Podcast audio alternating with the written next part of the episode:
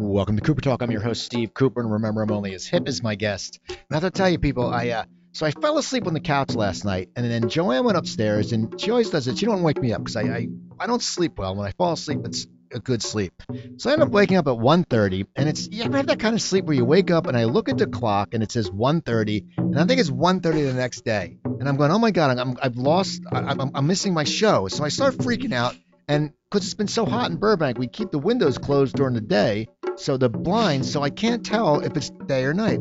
So I finally get up and go upstairs, and the only thing worse than that is when I don't, because she sleeps with the TV off. I used to always fall asleep with the TV on.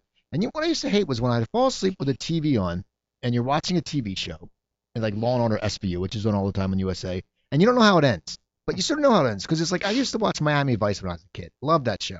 And I remember like one episode, Tubbs. Tubbs got kidnapped. And you're thinking, is Tubbs going to live? And then you're thinking, wait a second, I just read in TV Guide that the show has been renewed for two seasons. So you know Tubbs is going to live. So I think they should change TV right now. I think they should do like remember the show Starsky and Hutch? If you guys don't remember, great, great, great drama, cop drama when I was younger. David Soul and Paul Michael Glaser. I think here's what they should do. Like let's say you have Starsky and Hutch. It's on for like two episodes. And then Hutch dies, and you bring a guy like McAllister. And then the next episode, Starsky dies. So you bring a name Baines. So by the end of the season, it shows like Baines and McAllister. I think that's what we should do. But that's just me. But anyway, we have a great show today. We're talking TV, and this guy, this guy, you know, pretty impressive. This guy was writing for the Daily News when he was still in college. Uh, we have we have the guest uh, AJ Benza. How you doing, AJ? Hey, how are you, man? Good to see you. you know, we were talking about pizza before. Oh well, you, you're right near a pizza place here. Um, I don't know if it kind of Dino's, Yeah. but you know, it's, I'm a New Yorker, you know, and uh, we have the best pizza. Jersey has the best pizza. There, there, there are cities known for certain things, and I don't care what anybody tells me. I've yet to eat a great pie in L.A. I know there are some places that are decent, that are good, but there's not a place that I have to get back to. There really isn't. But the place nearby your your studio, it's good. It really is good. Now, how about Italian food? Another difficult thing to do. You got to find joints. You know, you got to find uh, Madeo's isn't bad. Uh, listen, I spent 10 years every night at a restaurant called Ago in West Hollywood, which, uh, you know, it's not cheap, but I was making TV money and you couldn't stop me. I was there every night. It was just a great, the ambiance. Look, it's all New Yorkers. De Niro owns a piece. Harvey Weinstein owns a piece. So all these New York guys own a piece. So when you go in there, you see a lot of New Yorkers that are hanging out in L.A. So that's why I used to go there. But not easy finding great. LA's got great food, but strictly great Italian.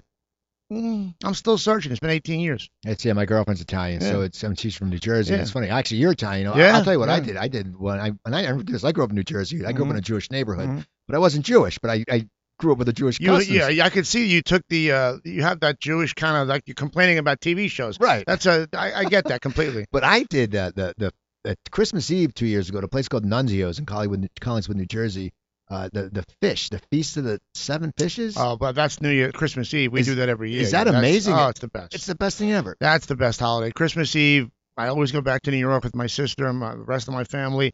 It's just you know seafood. You have to like seafood, and if you do, it just doesn't stop. I mean, your whole, your own lobster, pasta with crab sauce and big giant crab claws, and there's a lobster, there's shrimp scampi, there's the uh, octopus salad, which doesn't sound good, but it's amazing. It goes on and on forever. So now, now you grew up in New York, Mhm. and now as a kid, I know because you went to college for journalism. As a kid, Yeah. were you fascinated with journalism? And what did you do as a kid? How did you go into that? How did you branch down that road? honestly, I, I, I wanted to do something. Uh, how can I say this? We all wanted to play uh, for the Yankees or the Knicks. I mean, th- that got shot down pretty quickly when I was in high school. But uh, in a creative writing class, I uh, I wrote a story for a teacher that no one liked, Mrs. Kamholtz, and we had to write a, a short story and we had to read it aloud. And when I did, some corny story about hitting a home run for my grandpa during a stickball game, and then I run to the hospital to tell him I hit a home run and he dies and about six girls cried.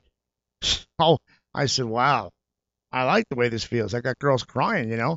And basically, if you can get into a field with them, any kind of field that makes the girls cry, the girls like you, go in that field. You'll have a good time. So that's really where I said I like to I like to write more, and uh, that turned into I'll go to college for a communications degree, whether it was radio or writing, I didn't know.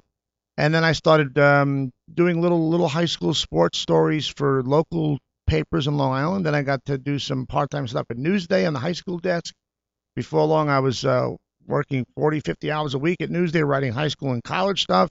So, And- you, so you were writing for Newsday. You were writing in the sports department. Yeah. Okay, so you started in sports. covering high school sports, college sports, and then uh, suddenly I was there for about, you know, there was this thing back in the 80s. Uh, it was tough to be a white guy because a white guy, even if you had the, the ability and you met the requirements, you were flat out told you're not going to be hired as a as a full time reporter. It's got to go to a, a female or a black black guy.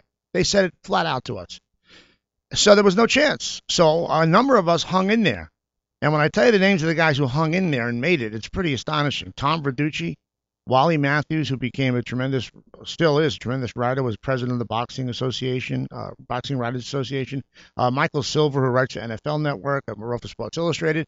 A bunch of us stuck it out in New York. So I was at Newsday, and uh, a woman named Linda Stasi, who wrote a gossip column for for New York Newsday, I gave her some tips because I just got divorced from my first wife. It was 1990 or so. I saw some movie stars at a club. I actually saw Cindy Crawford making out with another girl, and I couldn't believe my eyes. And I gave Linda Stasi this tip, and she said, "Look, I'm about to leave for the Daily News. They want to hire me as a gossip columnist. You want to come along?" She said, "You know, you're young. You go out every night. You could basically cover the nightclubs." And I thought, "This is great." So that was my entree into journalism. Outside of writing high school sports, the next gig was being a gossip columnist. Linda then quit two years in, and for the next six years, it was my column with another fellow named Michael Lewis. And I mean, I had a, was, I was the king of the city. I had a gossip column with the New York Daily News for six years, and I mean, there wasn't a person I didn't meet, a club I didn't go to, a restaurant I didn't eat for free at. I mean, it was insane. Now, when you met people, were they sometimes worried what was going on because they knew? I mean, basically, it's like anything. If, if you're like when you're in school and the the kid who's the safety, who who's not the cool safety, who tells everyone Yeah. and tattles on everybody, was it? Did people worry when they meet you because they said, you know, if, if I don't mind my p's and q's, Yeah, there's both. There's the ass kissers and there's the people who are afraid of you. But uh, I, I, I, you know, the difference with me was I, I didn't march into a restaurant or a nightclub under a certain pretense. When I was doing gossip, it's so different now with with TMZ and the proliferation of so many gossip websites. Back in the day, you know, the New York Post had page six, the Daily News had my column. There was Liz Smith, Cindy Adams, Michael Musto for the Village Voice. You were either gay, an older woman, or a very highly educated guy that went to journalism school or went to Columbia Journal. Nobody came from the streets like myself who did gossip. So I stood out. And because of that, I, I got a lot, I gained a lot of entree into clubs that uh, other folks didn't go to. And I was uh, kind of allowed in to certain tight rooms and, and, and, and clubs at three, four o'clock in the morning because I was quote unquote the cool guy. You know, Liz Smith wasn't going to go into a nightclub. But, you know, we all had different purposes. And my purpose was to get next to celebrities and, and, and, and turn on the reader to what that felt like, to, to be in the room with those, those people. Very intoxicating. So you did that for six years, Yeah, about six years. and now I know you started getting on TV shows and stuff. Yeah, I mean, look, it was a cottage industry. Then, when you when when you're writing gossip and for, for the news during the '90s, you've got the O.J. Simpson trial, you've got the Menendez murder case, you've got uh, Michael Jackson beginning his molestation or or did he molest the child, sort of thing. These are all stories we broke or stories we heavily contribute to.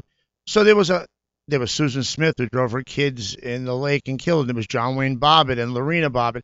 I mean, there was a, there was amazing stories that were going on that we were all at front and center for. So I'd I'd be at the news writing my column, and Hard Copy would come in to interview me. Inside Edition would interview me. Geraldo's show. I mean, I'm I'm missing about six other shows, but there was so many of them. Uh, and as a matter of fact, Bill O'Reilly was the host of Inside Edition. right. That's how I And. O'Reilly used to call me. He hated gossip.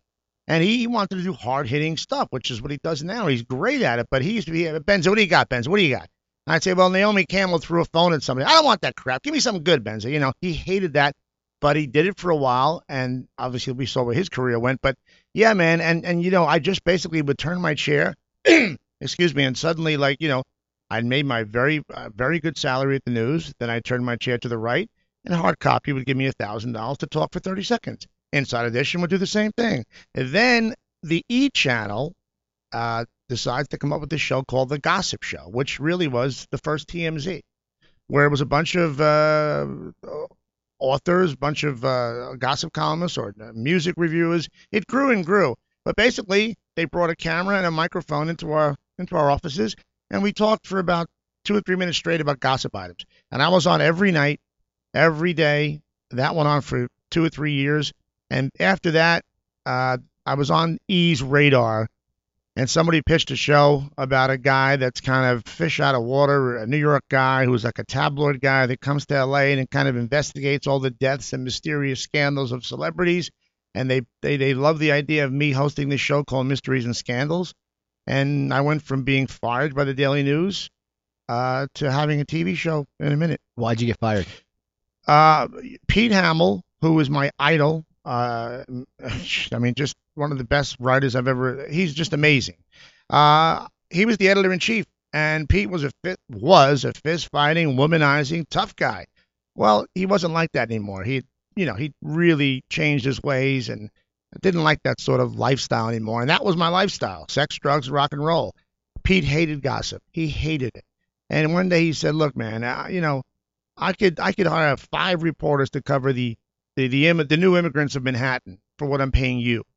And I said, "Well, I'm not going to write about the new immigrants coming into New York. It doesn't interest me. It, that's what Pete loves. Pete loves the evolution of New York." So he, he fired me, and I said, "I could tell you you never fired anybody." He said, "How can you tell?" I said, "You're terrible at it." and then we, you know, he fired me, and uh, which was horrible. It could, it was really painful. But he said, "You'll be fine. You know, you'll you'll get off your ass and you'll do well." And uh, six months later, they fired him. Uh, and now, my God, what the Daily News is going through now, uh, I don't know if you know these names, but there are giants at the Daily News that are just being let go. The, the industry is just about dead. It's huffing its last breaths. Well, and- it's weird. It's also, you know, that happens across the board. Like in Philadelphia, you know, I grew up watching Channel Six or Channel Three, but I just, you know, I just noticed I read something where like these people who were with the station for like 20 years are gone, and you're like, wait a second, you know. And the funny thing is, you know, out here it's different because there's all the different stations. But Yeah. When you live in a city like Philadelphia, the Philadelphia area, you know three, six, and ten. You've been watching that forever. Absolutely. You don't watch CNN for your news. No, you watch, no. you know, you're if you're in South Philadelphia, you're not watching. you go that. to your familiar face Yeah, that you and- see every night. and these people Yeah. start disappearing, and it really It, it hurts the it's- business it- because it, it's a matter of you know I mean I, I used to read the Philadelphia Daily News I don't now but there was a guy named Stu Bykofsky still around Sure. you know if he was gone you'd be like well wait a second Well, happened I mean, look, look, I mean, Jimmy Breslin was the guy that turned me on to, to writing journalism, and and uh, but yeah, you know, Mike Lupica, a big sports writer, he's going to be leaving. Jim Farber was a music critic, he's gone. Wayne uh, Filip Bondy was a huge sports writer. Guys we grew up with, guys that read we read about our championship teams on, and they're all gone. The newspaper industry's dead, but now you've got to go online to read about these people and it's just not as fun. I like to get my fingers dirty. I love the high of walking to work in the city, and it didn't matter if it was a 40 block walk. It, it was work. Try walking 40 blocks in LA. You'll, you'll kill yourself after Right. 10 blocks. But in New York, it was wonderful. You get to look at the newsstands to see. I sound old now, but you'd see which stack of papers was higher. If on the way to work the post stack was lower than the news, you knew there was going to be hell to pay at work where you got to get that stack lower and sell more papers. You could see what part of the city liked your, your column better. You go on the subway, they're opening the page up to your column. It was a it was a high that I've never achieved again, and I don't think I'll ever have again in my life. I miss it terribly. The newspaper business is just so great. It was so great a time. now when you were writing gossip did anyone, anyone ever get into your face Did you Oh, ever- sure, mean yeah. who were, did you have any altercations with anybody Yeah, I did. I mean, I've gotten knocked out. I had my car set on fire. I had, I mean, I had, excuse me. I mean, I, I wrote a lot. My column was not only about movie stars, but it was about mafiosa. It was anything I thought was interesting. And I had the mafia, you know, hey, look, if they wanted to really hurt me, they would have. But I was a journalist, so they took it easy on me. But uh, I got knocked out by a Hell's Angel named Chuck Zito, who was a very famous Hell's Angel who didn't like what was what somebody thought I said, but they, they misquoted me. But you, it's hard to explain to people out here. When you live in New York, there's a certain set of rules. When you live around mafiosa and you live around tough guys in the street and you're Italian, I, I can't explain it. I'm not saying it's better or worse. It just is what it is. There's certain rules that we have to abide by, and they're street rules. And if you know you're going to get a beating, you got to go get a beating. And I knew I was going to get one, so I showed up to the club. I, I can I consulted with my tough guy friends, and they said you got to go and get it. You got to get shot. You got to get punched in the face. You got it and he did. Excuse me, I'm sorry. And um, but yeah, in terms of a celebrity confronting me, no. I mean, they've gotten angry at me, but celebrities don't tend to get physical. Uh, they knew better. But you know, I mean, I've had guys like Bruce Willis get angry at me.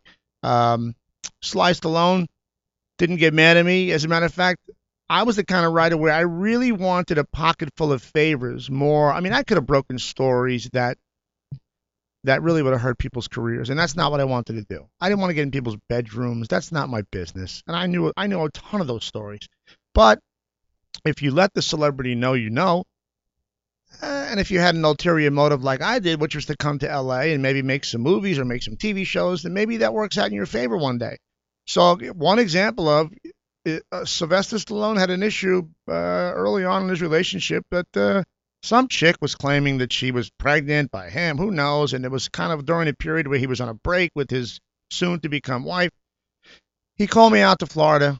I, I went to see him at his house. It was surreal, you know, big mansion in Miami. And, uh, you know, the guy's talking to me. He's showing me where he writes his, his movies. He's showing me the rent. When you're when you're with a guy in his backyard has a statue of Rambo and a statue of Rocky in bronze, I'm like, why are you still trying? You did it, you know. But this is like 1995, and uh, Stallone's name, as big as it is now, it wasn't big in '95. He was in trouble. People weren't putting him in films. He was almost a laughing stock, and I love him to death. But that's what he was. So anyhow, he uh, I helped him out uh, by doing a few things, orchestrating a few things in a column or two, and fast forward to 1990 uh, to 2000, whatever, six or seven. They're making Rocky six, and my manager calls and says, uh, "They want you to read for Rocky." I said, "Rocky six? They're making another one?" I went in Redford. I met Sly again, and he said, "Hey, remember that day we hung out in Miami?" I said, "Yeah." He goes, "You want to make this movie with me?" I said, "Sure." And there I was, cast. The next minute, he was actually cutting my hair for the role. He's very hands-on, and I worked three weeks with him. I still talk to him to this day. I wrote something for him that he, that he says he wants to produce. So you just you just don't know. I tried to have favors like that uh, in my pocket. Some of them worked out, some of them did. Now, when you moved to LA, you know, you're a New York kid coming to LA, and you were doing the show Mysteries and Scandals. Mm-hmm. Now, were you excited to branch hmm. into TV? I mean, because you you seem like you had that you had that marriage to New York, and you Yeah. had that writing. Because and you said it's so funny when you talked about walking down and seeing the papers. I still remember being a kid reading the Philadelphia Inquirer. We always said the Philadelphia Daily News was the best because when you went to the bathroom, uh-huh. it was a square, so you could sit on the toilet. sit- you have to fold it up. It works better. But. I remember someone had talked about like when USA Day, USA Today came out, Yeah. it was the end of getting ink on your hands. And I as a kid, it was great looking at the stats and coming with your ink on your Sure. hands. Yeah. So what was it like when you found out, you know, you had been fired from the your job, Yeah. and now you you have an awful. offer, you have an offer to LA. yeah, it was awful. I cried. I mean, I didn't. First of all, I had a wonderful, beautiful girlfriend that every guy would want, and I didn't. I knew leaving her. Eh, Look, I wasn't offered a million dollars to come to LA. It was it was about a third of what I was making as a journalist. So it was crap money, but it's your foot in the door. But I left kicking and screaming. I didn't want to go. There were so many going away parties for me in New York. I lost count. I cried at every one of them. Uh, and I just I went and I had a I, I spent uh, you know the actor Ed Marinaro. Yeah. Remember, was, Ed, it was yeah, a, uh, Hill was a- Street Blues and what have you. and he won the uh, Heisman Trophy. right, exactly. Cornell, I think. exactly. to. Uh, yeah, I think you're right. I think you're right. I think he went to Cornell. Cornell. Well, One of those- yeah, one of one- one of yeah, those I think was- schools- Yeah, exactly. Anyhow, I bought a um, I bought a car from him. I bought a uh, oh god, it's escaped me now. It was a triple Eldorado. I bought an Eldorado that he hadn't driven for years, and I bought it from him. And every four weeks, it cost me 200 bucks to fix. But that was my convertible car in L.A. And I'd sit, I'd go to do my shoots with E. I didn't know anybody. All the kids who worked for the, for E were 24, 25 year old peer production assistants. They were all getting their start. And I was uh, this guy from New York, and I would sit in my car and write love letters to my wife, love letters to my family, and I'd be in tears almost every night while we did this show. And, and then the little show that couldn't, I mean, we had 13 employees, we were given 13 episodes, and we were on the 13th floor. That's really, that's how bad things look. But we started getting noticed, and we started getting write-ups, and suddenly this little show that couldn't could, and then it became a powerhouse. Then we got 26, then we got 50 more, and before you know, we did 170 something episodes, and uh, we ran after Howard Stern. We, I mean, we were the number one show. Oh, well, Howard Stern was always number one, but a couple times we cracked it and beat him, um, and it was phenomenal to be there. Then, then looking back, then once we were powerful, once we knew that we had a great show and people were really tuning in, uh, then I loved it. But then I had enough money to come back and forth to New York every every two or three weeks. Then I was okay.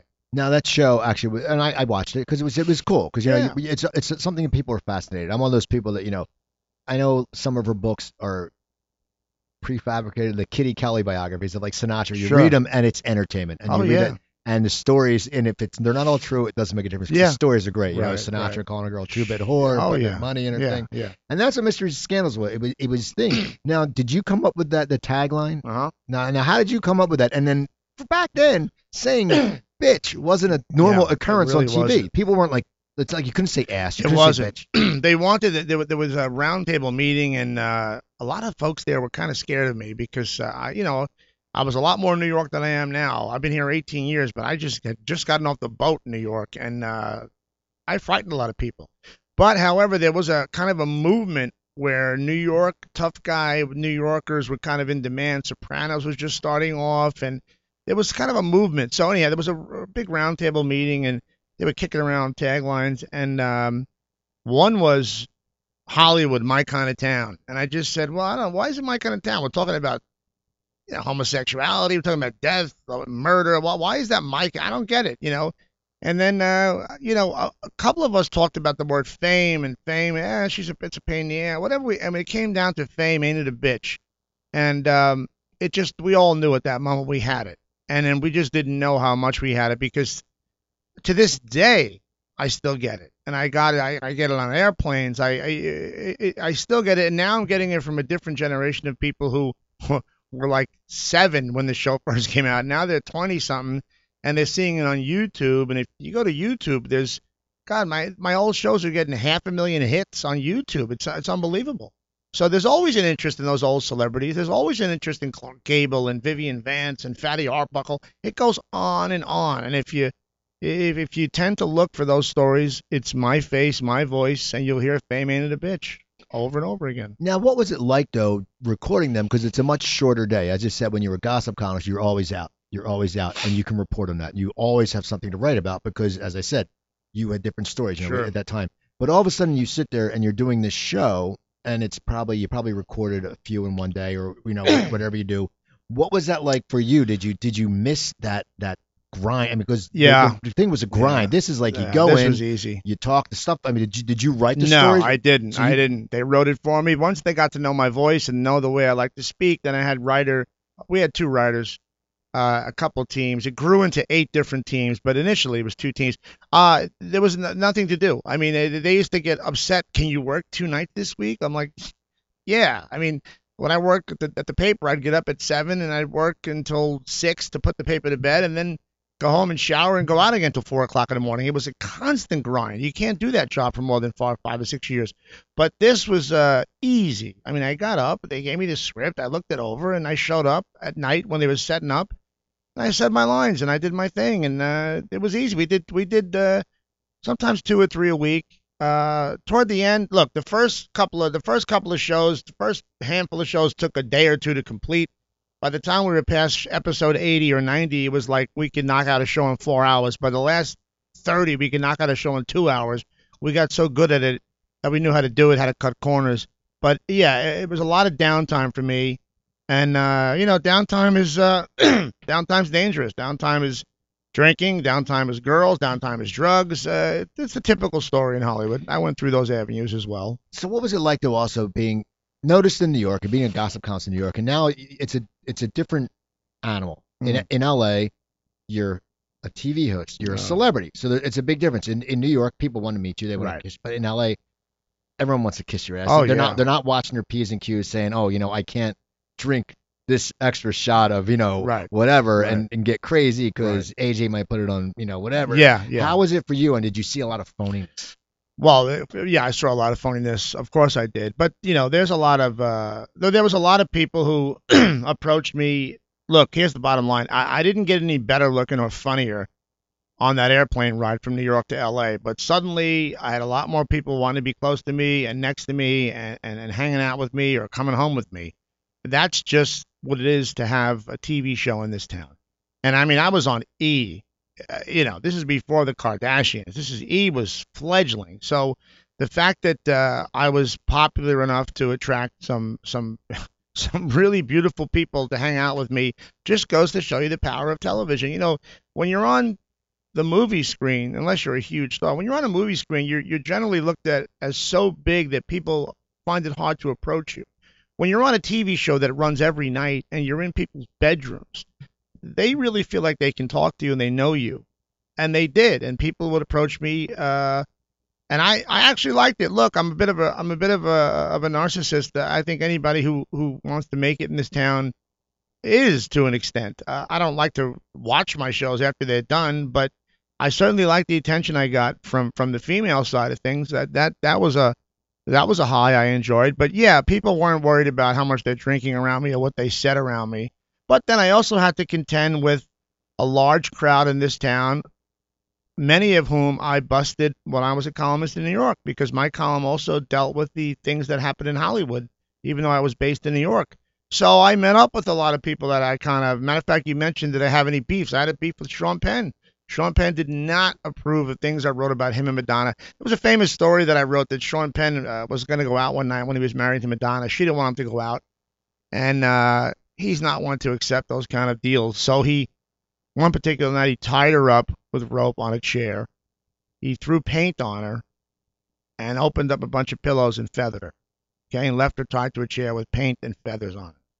Uh, and it's a true story. I know it's true and and he didn't like that I wrote it. He didn't dispute it. He just met me in L.A. and didn't like that I wrote it. He never said it isn't true, but uh, he took a different tact. He said you're you're better than that. I always I've seen you write because I used to write for Playboy and different. Ma- he I see I've seen what you've written, what you, how you write. You're a better writer. You don't need to do this crap.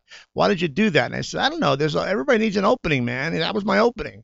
You know, And uh, we ended up uh, breaking bread that night and getting drunk and and it it, it, it well, it, it, it, it, turned into a bit of a friendship, but a Hollywood friendship. You know, right. if I see Sean across the room, I could wink and we can talk, but it isn't like the, I don't hang out with the guy, but it, it's a Hollywood friendship, if you will.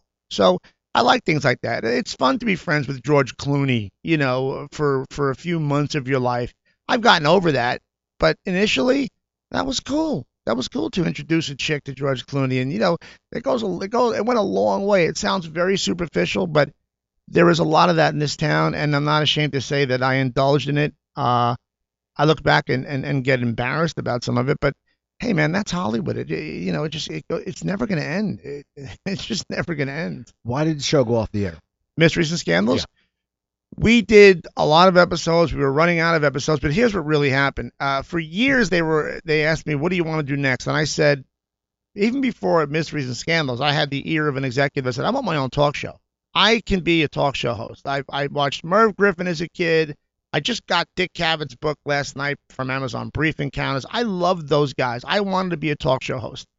And I had a great idea about doing it in New York. And I, gosh, I went after it for years. And finally, an executive named John Reiber, after Mysteries and Scandals was such a hit and I had such a high profile, he said, okay. I mean, I, I had such a profile where Saturday Night Live put me on the show with that Jerry Seinfeld hosted and David Bowie performed their 25th anniversary show. They had me on to say "Fat Man and a Bitch" in two skits. Uh, the Sopranos put me on the show. I mean, it was it was getting to be the the the, um, the Simpsons. The Family Guy did an episode where they used me. It was, it was getting to be insane. So he said, "Yeah, it's time for a talk show for you." So we did it we shot it in New York. It was a live audience. It was uh, we had a ball. All my friends put it together. I had all my family and friends working on the payroll. My dream job. This is before Jimmy Kimmel. There was alcohol in the audience. We were kind of ahead of our time in that respect. And then a new executive came to E named Mindy Herman, who had just come from a couple of a network where a couple of talk shows failed and she hated talk shows. So she inherited mine and she put on a good face and a good front in all the articles. But as soon as the fourth episode airs, she said, uh, "We're getting rid of the talk show," and it, it, destroyed me. And I said to my gang who worked on mysteries and scandals, I said, "Get ready." They canceled my talk show, which means I can't go home to New York. They they know that they poked the tiger, and I'm going to get mad, and they're going to cancel mysteries and scandals now, and you're all going to lose your jobs except me because I was in the contract.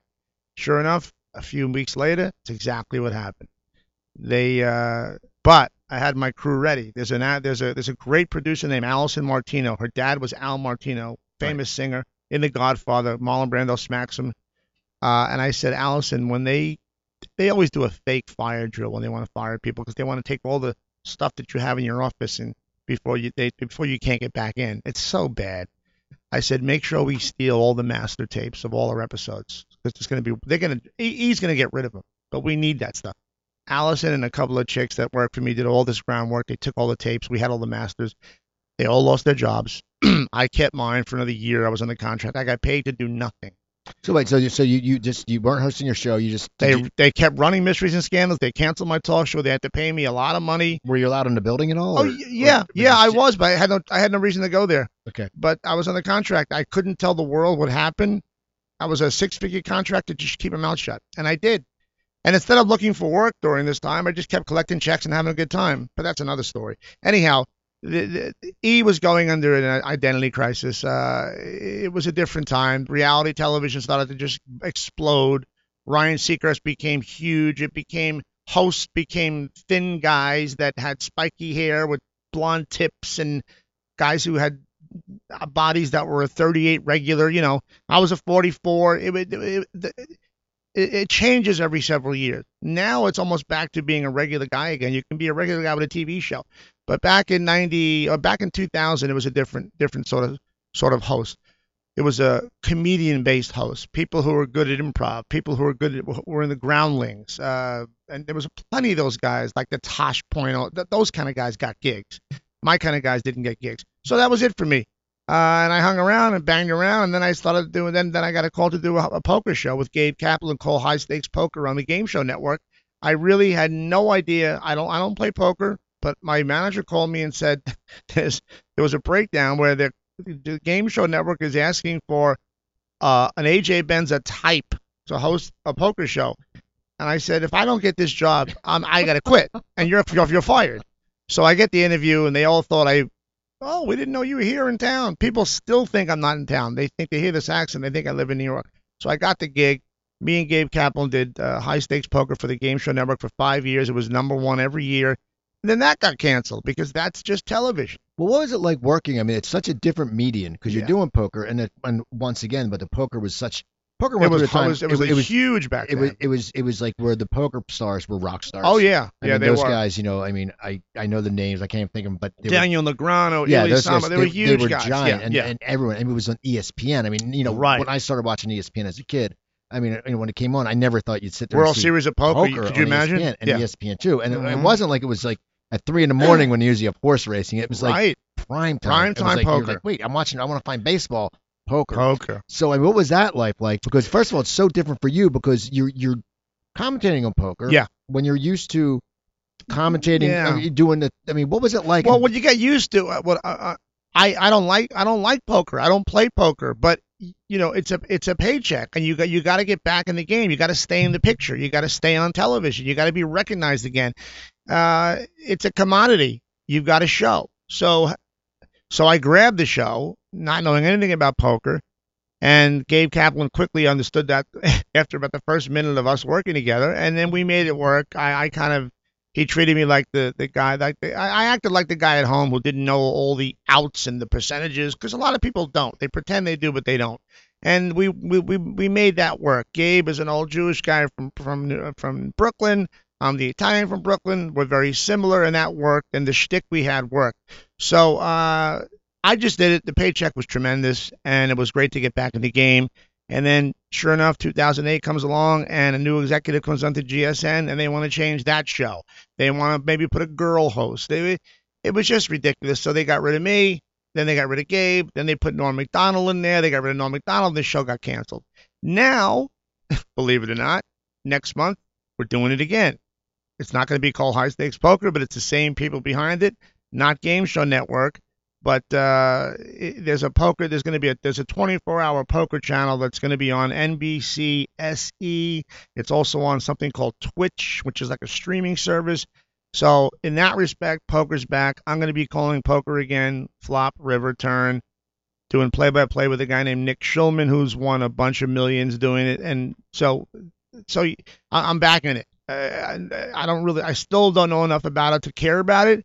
But I've got a wife and kids now, and in addition to everything else I'm doing, it, it's a decent paycheck, man, and it's fun. It's easy work. How, you can't say no to something where you go to work and you work for a few hours and they throw you several several thousand dollars. It's hard to say no to that because you know, uh, at least I do. I know what it's like to not have work and remember what it was like to get those checks. So I don't tend to turn things down unless it's really something I'm just disgusted by. But I'm not disgusted by poker. I just don't play it.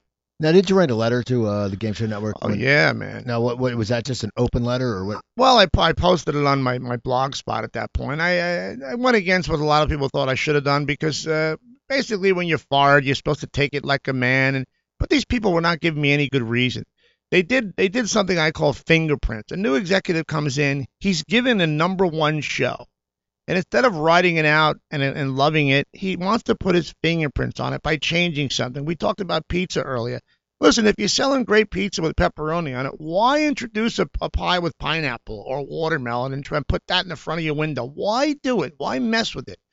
This guy messed with it. I told him you're making a big mistake. Nobody cares about a girl walking around the poker room. They don't care about that. These guys care about the poker game, and the audience cares about me and Gabe's shtick.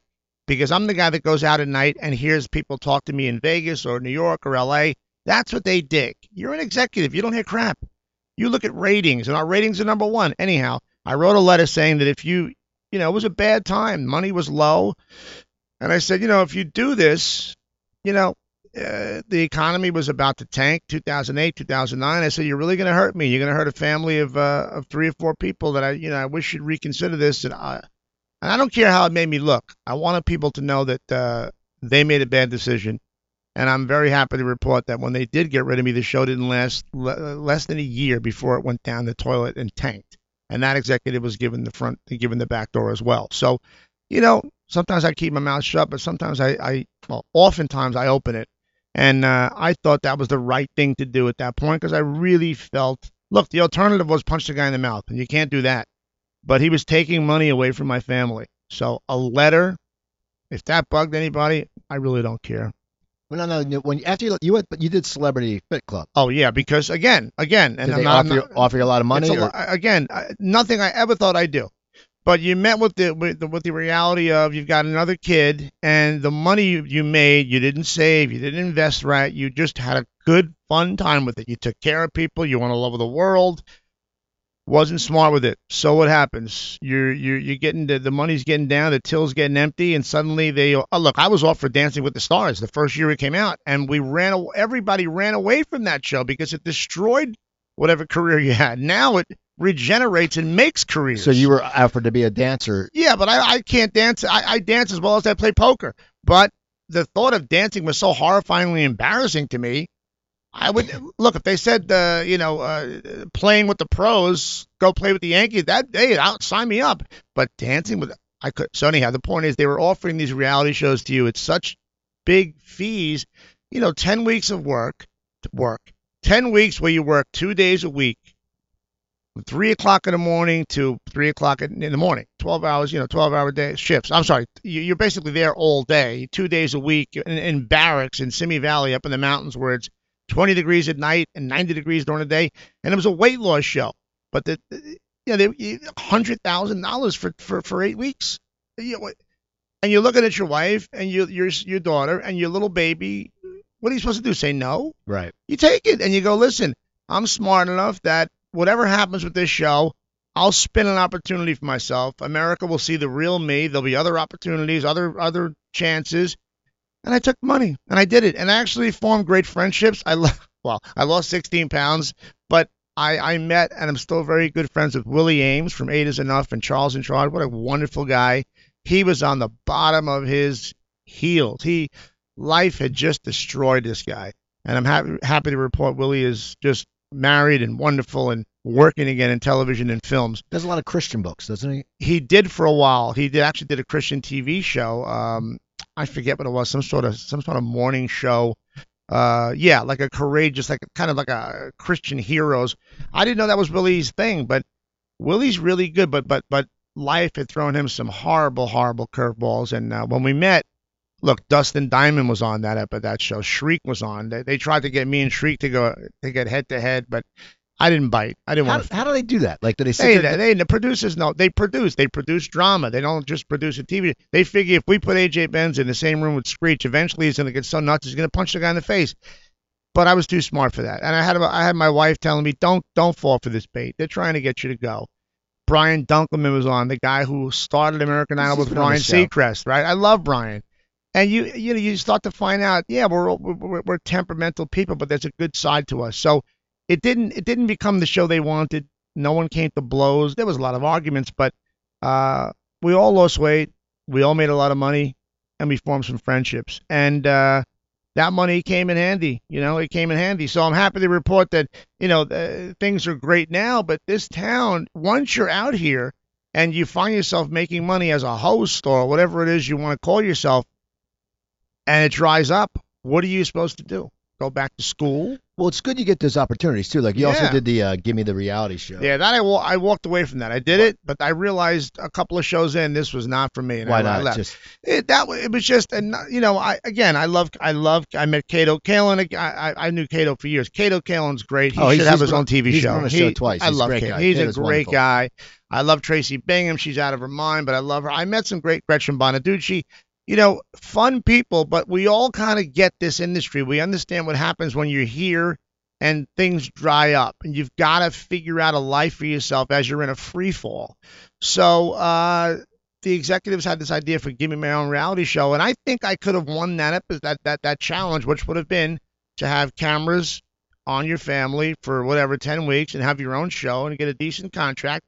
But about three weeks in, I said I don't like the way they're, they're doing this. It's kind of I don't. It just it doesn't look real. It looks ridiculous. And and frankly, I said to my wife, I don't want my kids to have a backpack, a sound pack in their back pocket while they're talking to me or going to bed. I'm not. I'm not. I don't, I don't want to win this thing. I don't want to live that life, even for ten weeks. Every marriage that gets on a reality show eventually breaks up. Marriage is hard enough to begin with. Why put ourselves through a reality show? So I walked. I, I quit on air. I quit on air. I, I didn't make a scene. I just said this isn't for me. It's not what I thought I'd want. I don't want it. I actually got a lot of good responses from people when they when they saw that. But no, uh, through all this time, you continued writing. Yeah, I did. I did continue writing. I did put together screenplays. I saw some screenplays that never got made, but I was paid nonetheless. So there was always a little stream of income coming in. Um, but I knew I had a couple of big things up my sleeve, and uh, one of which was was uh, was the book 74 and Sunny, which just came out in, in July. It's something that took a few years to materialize, but you know, I didn't write the book to to make millions. You, you don't unless you're, you know, uh, one of uh, 50 authors. You know, there's you don't make you don't write books to make millions. You write you write books because there's a story you've got to get out of your system, and maybe one day it's good enough for a movie, and that that'd be fantastic. So that's 70, 74 and Sunny was something I wrote because I felt it had to come out of my body. It was cathartic, and I and, and I really felt like it, it, it. My father was such a wonderful character, and my parents. I was brought up uh, brought up by wonderful people, and I had a crazy family and a crazy background, and I and I felt like we deserved to be immortalized. If I, maybe not not me because I was a kid, but the people who brought me up, I felt deserved to be remembered forever in some capacity. So that's why that book was written, and I and I feel very strongly about it, and it's doing very well, and it's in the hands of a, a couple of big name producers who who are thinking of optioning it. So uh, on that level, I'm very happy about that. Now, now, what is it like writing that kind of book when, as you say, in the past, your writing was, you know, well, in the beginning journalism, but then gossip, and you're talking it's still, it's it's like anything, you know, a blog, you a blog's one page, you can write that, you know, Yeah. I'm working on a short story book, you know, Mhm. but I mean that's easy. You, you have ten chapters of Yeah. twelve story Yeah. things. When you're actually writing a book, and with with the kind of writing, even though you have a journalism background, journalism and, and writing a novel is a lot different. Very different. Uh, very different. But I, I, I- can write any type of writing. I, my, you know, screenplay. I can, you know, listen. I've written for the New York Times and Playboy. I've written for, I've written screenplays. I've written TV shows. Writing is writing. It's discipline. It, it really is. You know, it's the kind of thing that makes your ass sweat. I mean, it's it's hard work, but it is a gift. You know, I don't think you. I really don't believe you can go to a a school and take a course on how to be a great writer. I think it's a gift, and in that capacity, sometimes it feels like a curse because I know that's the best thing I do. Standing in front of a camera and, and, and reading a line or having fun, that's a great payday. But that's not the gift I was given. The gift I was given was that I can write. I can I can tell a story. So it doesn't mean it's easy. It just means that's my gift. So the first book I wrote, Fame Ain't a Bitch, was really just about my my growing up in New York and, and my gossip columnist days. And Harvey Weinstein gave me that book deal when I was fired from the news. He gave me a book deal. He gave me 50 grand to write a book with on a handshake. And it developed into a, a, a book, but really it wasn't a book that I'm going to look back on and be proud of. It documented the craziness of my life back then. I mean, I look back on what I wrote and I get a little like, oh my God, I can't believe I said that. What an idiot. But that's who I was back then. 74 and Sunny is completely different. It, it was it was very cathartic. As a matter of fact, you know, my father was a very tough Sicilian man who was soft too, but man, was he tough. He never hit us. He wasn't that kind of guy. Tough Sicilian guy, ex-cop, World War II, enlisted in the enlisted in the service the day after Pearl Harbor with his two brothers. Tough, tough guy. But there was a side of him that was so soft and sweet, and a, a side of him that demanded justice and wouldn't take crap. That I, I I had to get in there and investigate that further because he died when I was 21. So now I'm writing this book at the same age my father was when he had me. And I have my little son Rocco and my little daughter Roxy. And when I wrote this book about the summer of 74, as I'm writing this, I'm the same age as my dad. And I'm starting to see what it's like to raise a family and how difficult it is. And while my father you know, his brother was a very successful doctor who who would give us money at times when, when my father's salary wasn't cutting the mustard. Uh, you know, we're very lucky now, guys. Uh, anybody, we're all lucky. We can we can we can we can go on Facebook and chat with people, and there's groups and there's people you can sit down with to get over rough times. The men back in those days didn't have anything like that. They had to go to work every day and just get stuff done and face the music.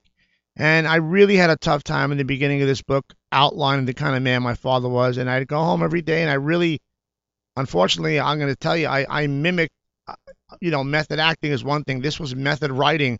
My father was an alcoholic, but I don't want to give you the bad idea. He, he would have two drinks at home when he got home, then he would fall asleep. But he would yell at a few things that pissed him off. He wasn't a fighter, but he, he drank two drinks, then he passed out. So he wasn't a 10 drink guy. He never went to a bar.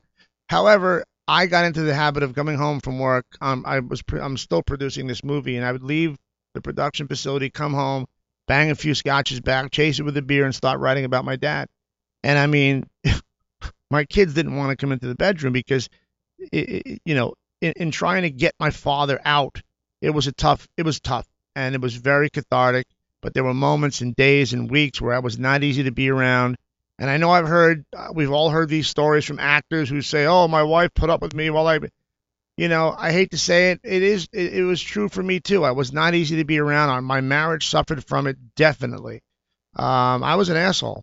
Um, very difficult guy, but having gotten him on the page and gotten past uh, a crucial point in the book, my mood lightened and and then the book became a joy to write. But early on, I was in therapy as I was writing it, and then going home to write to face the music and, uh, and dealing with a wife who wasn't happy and kids who were kind of not sure. Uh, it was tough, but it was absolutely all worth it. Well, I think also what makes it harder is when you write something like that.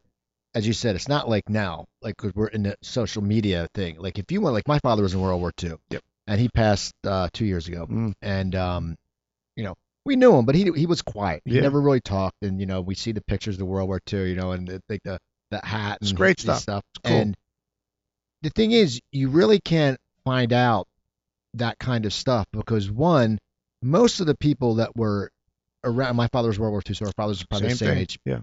Most of those people that were around then aren't around anymore. And if they are, it's like my mom has Alzheimer's, Yeah, so you can't really talk to them because exactly. they remember, but they don't remember. and I think it must be hard to sit there and just do the research too, because it's not like now. It's like when you die, you know, Mhm. people can go to Oh, your to Wikipedia Google, page, no- they no can Google this, but then you don't you don't find out. And you're right. Back then, men, at least my family, men they didn't talk. They Uh, they they were it was the strong silent point. type. It's That's like you sat point. there Right. and you knew. Same. My dad never hit me, but you know if you screwed up, you were grounded. You know, Yeah, you, you I- knew you wanted to make them proud. Right. And so to sit there and try to find that information, Yeah. and just Yeah. because you and you do have a background in journalism where you investigate, it must be hard because when you sit there and you're trying to investigate, but there's not. It's This, like the, I mean, there was a bunch of walls up. Well, Right. more more than investigate what I happen to have. Again, this goes back to having a gift or whatever.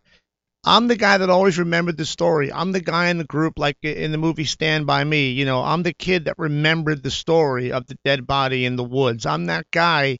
Uh, I still have friends from kindergarten that we've that I I talk to to this day. You know, friends that I've had for almost 50 years. That we all tell these stories like they were yesterday. They're so vivid. But the sad thing is, you get to a certain point. My dad died in '85, and you start to you really start to forget significant things and insignificant things about a father. And that starts to get scary. And I didn't like not having things down on paper. Uh, uh, you know, I mean, I have little notes here and there, but I just felt like right now it may seem inconsequential if you forget that if your father liked bacon or if he liked broccoli or whatever the hell it is. You get to a point where all that stuff's going to be gone. The recipes that nobody wrote down. You know, what do you what do we do? We're going to be we're going to be worse as a society if we don't put that stuff down. So, for my family at least, that was one particular summer that that that pertained to one story about kind of trying to rescue my my little cousin who who his father, my father's brother, perceived to be gay, and they didn't know how to approach it. And he he asked my father, "Could you take my son for the summer to try to butch him up, to fix him, be a boy?" And it sounds ridiculous now, but in 1974, that was that's the way the discussions went. And we took him into the family thinking my father probably thought he could fix him. And after a few weeks, he understood this is not fixable. And in his own inimitable style and way, he accepted this. I don't want to put this in a bad way, but it was like we were given a. It was like a grenade was dropped in his lap.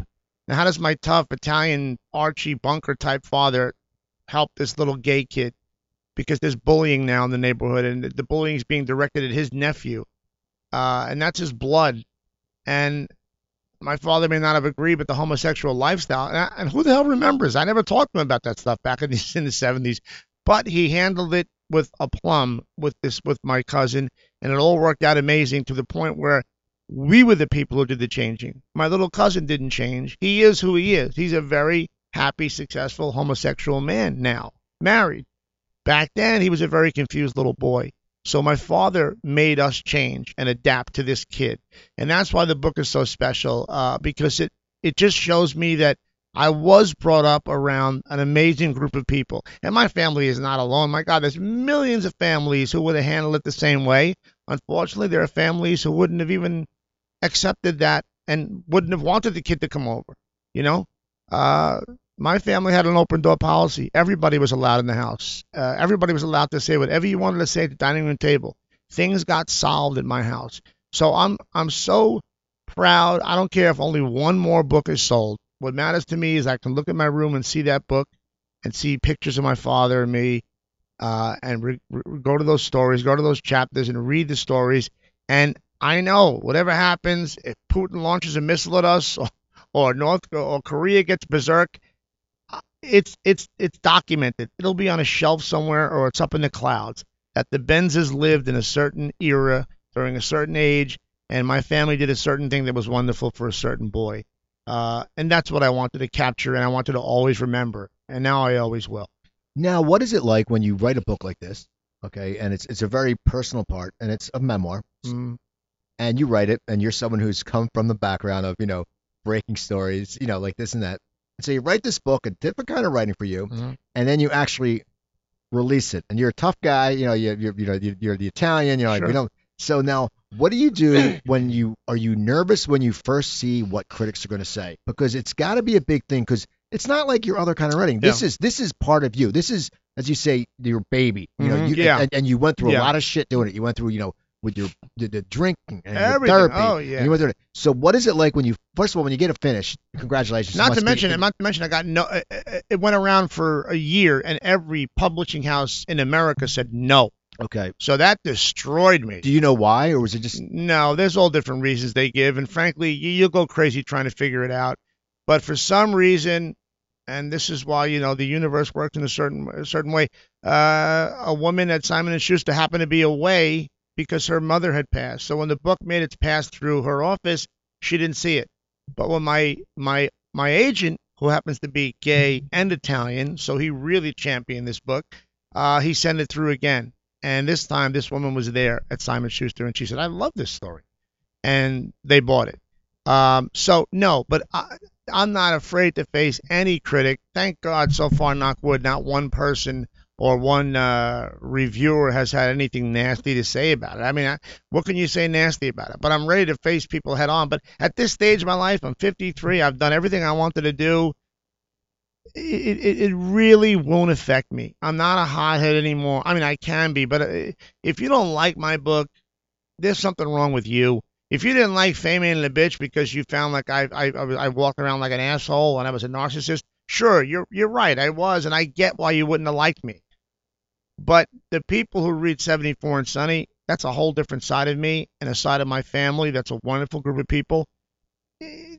I'm not concerned what they think. I really am not at all concerned. That's good. We have a few minutes left. Sure. Uh, so what else is coming up? What what, what else you got? Well, I just docket? I just produced a movie that's really sweet. Talk about another side of me. You know, we I, me and a few a few fellows bought the rights to a book called called uh, So Be It. It's a wonderful children's book that's been out about 10 years by Sarah Weeks. Great book. We bought the rights. We started raising money on it alone. We we raised five million dollars alone. Uh, we hired Stephen Gyllenhaal, Jake and Maggie Gyllenhaal's dad, to direct it. We've got a a number of stars in Alfre Woodard, uh, John Hurt, Cloris Leachman, Talitha Bateman, great, great, great people. We finished shooting it. Now we're in post production. We're going to go to Sundance with it in January. It'll hit theaters next summer, but this is a sweet story about a little girl who's trying to find her true identity. So uh, that seems to be my groove right now. After this movie, we're going to do another movie in the same vein. So uh, at this stage in life, I'm happy to say that I have no. Oh, and I'm also going to see life goes around again. I'm also going to be doing a TV show for the Reelz channel.